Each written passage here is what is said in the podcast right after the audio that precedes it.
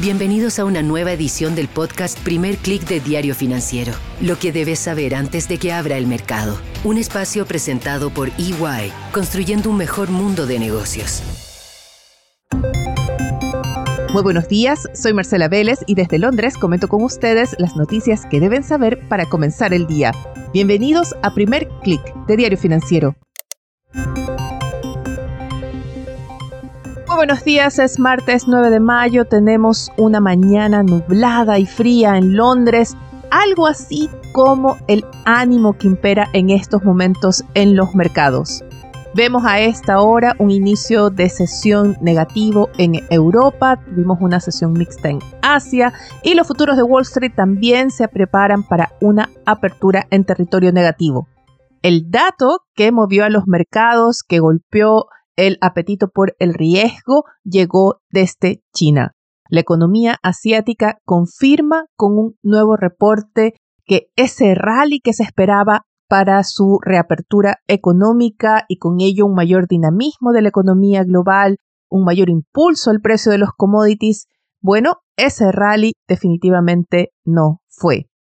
Por el contrario, ya con los datos de balanza comercial de abril, vemos que la economía china está teniendo problemas para acelerar su repunte tras lo que fue ese largo periodo de la política cero COVID.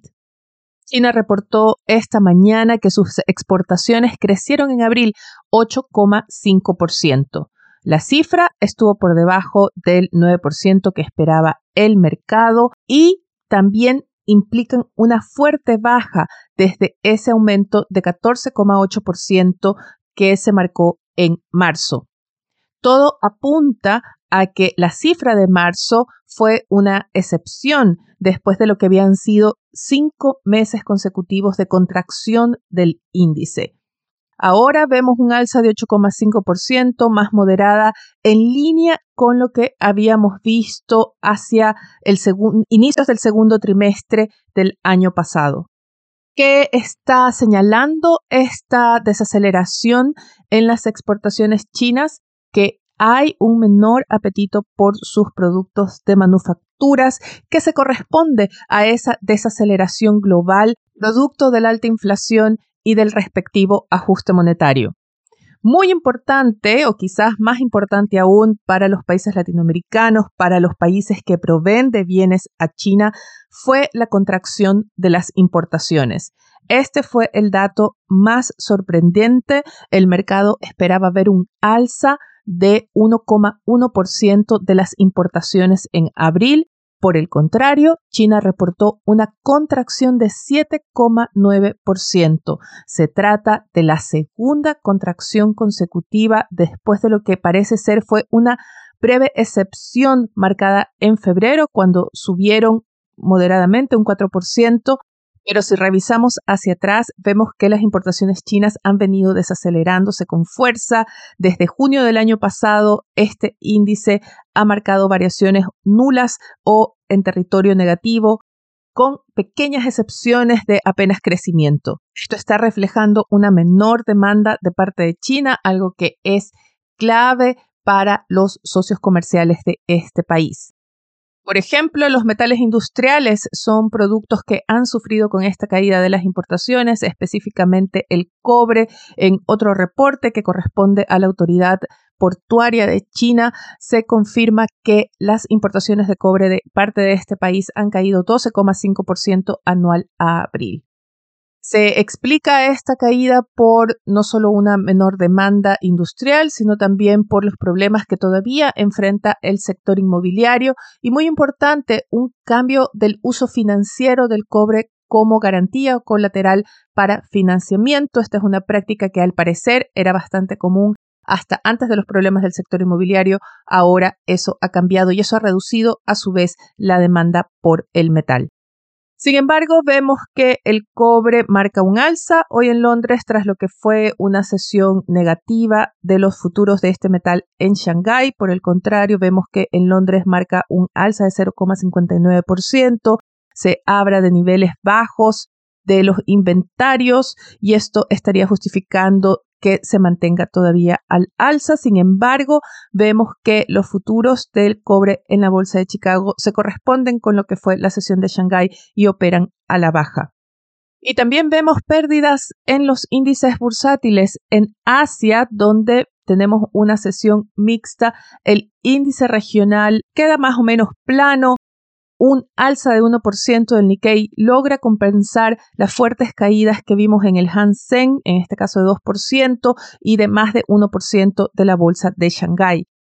Vemos en Europa decididamente una sesión con bajas. El stock 600 está ampliando las pérdidas, ya retrocede 0,65%. Las caídas son lideradas por acciones del sector inmobiliario, después de que la firma inmobiliaria SBB pausara sus dividendos y su rating crediticio fuera recortado al nivel de bonos de alto riesgo. Las acciones de SBB caen 12,31% en la sesión. Como les decía, arrastran a otras firmas del sector. Han caído 60% en lo que va del año. En el mercado hay alerta por el alto nivel de endeudamiento de esta empresa. Son deudas que SPV obtuvo durante los años del boom del sector inmobiliario para adquirir un portafolio de más de 2.000 propiedades.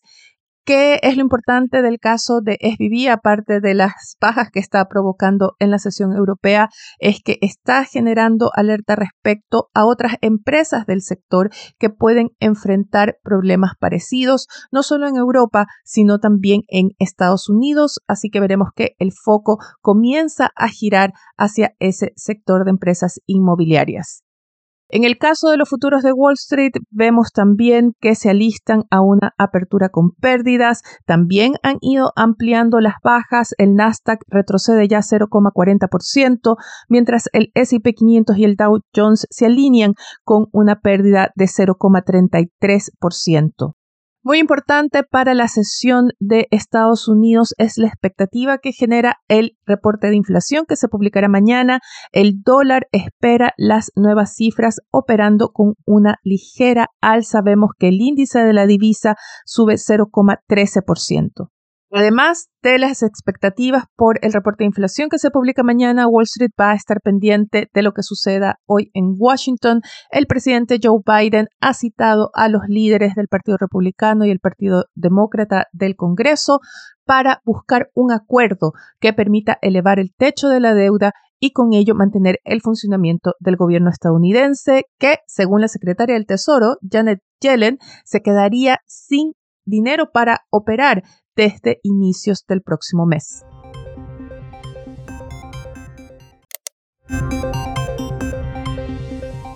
Salgamos de Estados Unidos y vayamos a la región donde tenemos datos importantes en agenda. Comencemos por Brasil, que publica las minutas de su última reunión de política monetaria. Recuerden que el Banco Central brasileño está bajo fuerte presión política. El presidente Luis Ignacio da Silva no ha escatimado críticas públicas contra la decisión del Banco Central brasileño de mantener altas tasas de interés por su parte, el emisor está comprometido a que la inflación baje dentro del rango meta. Muy importante en esta disputa fue la decisión de Lula de nombrar a uno de sus aliados más cercanos. Se trata de un ex ejecutivo bancario, Gabriel Calípolo, como nuevo director de política monetaria en el Banco Central. El nombramiento de Galípolo se da mientras Lula se prepara para una votación clave en el Congreso en las próximas semanas. Se trata de su proyecto de ley para cambiar los parámetros fiscales y permitir un aumento del gasto público. Vayamos ahora a México, donde tendremos cifras de inflación. Se trata de la publicación del índice de precios al consumidor de abril. Analistas están esperando una variación mensual de menos 0,04%. Sí, escucharon bien, se espera que el IPC de México se haya contraído en abril. en el índice para el cual también se espera una contracción es el de Argentina, producción industrial correspondiente a marzo. Analistas esperan que el país publique que su producción industrial se contrajo 3,7% medida a 12 meses. muy importante para Argentina, el FMI, algo atado en su compromiso hacia el país, ha acordado revisar el acuerdo con Argentina tomando en cuenta las condiciones de la sequía. Y finalmente vamos a Chile, que llegó a los titulares mundiales ayer tras ese sorpresivo resultado electoral y que no había terminado por la mañana porque tuvimos un nuevo cambio en el cálculo y finalmente el partido de derecha, el Partido Republicano, se quedó con 23 de los 51 escaños del Consejo Constitucional. Esto le da al bloque de oposición considerando también los otros partidos de derecha, 34 de los 51 votos posibles. Diario Financiero destaca en su edición de hoy la alerta que esto ha generado en el oficialismo, también en el Palacio de la Moneda, porque el bloque de oposición tendría la mayoría absoluta, la mayoría necesaria para tanto el quórum de dos tercios como el quórum de tres quintos, que le permitirían hacer cambios en el texto constitucional que presente la comisión de expertos, pero también de aprobar cambios sin necesidad de negociar con el bloque oficialista.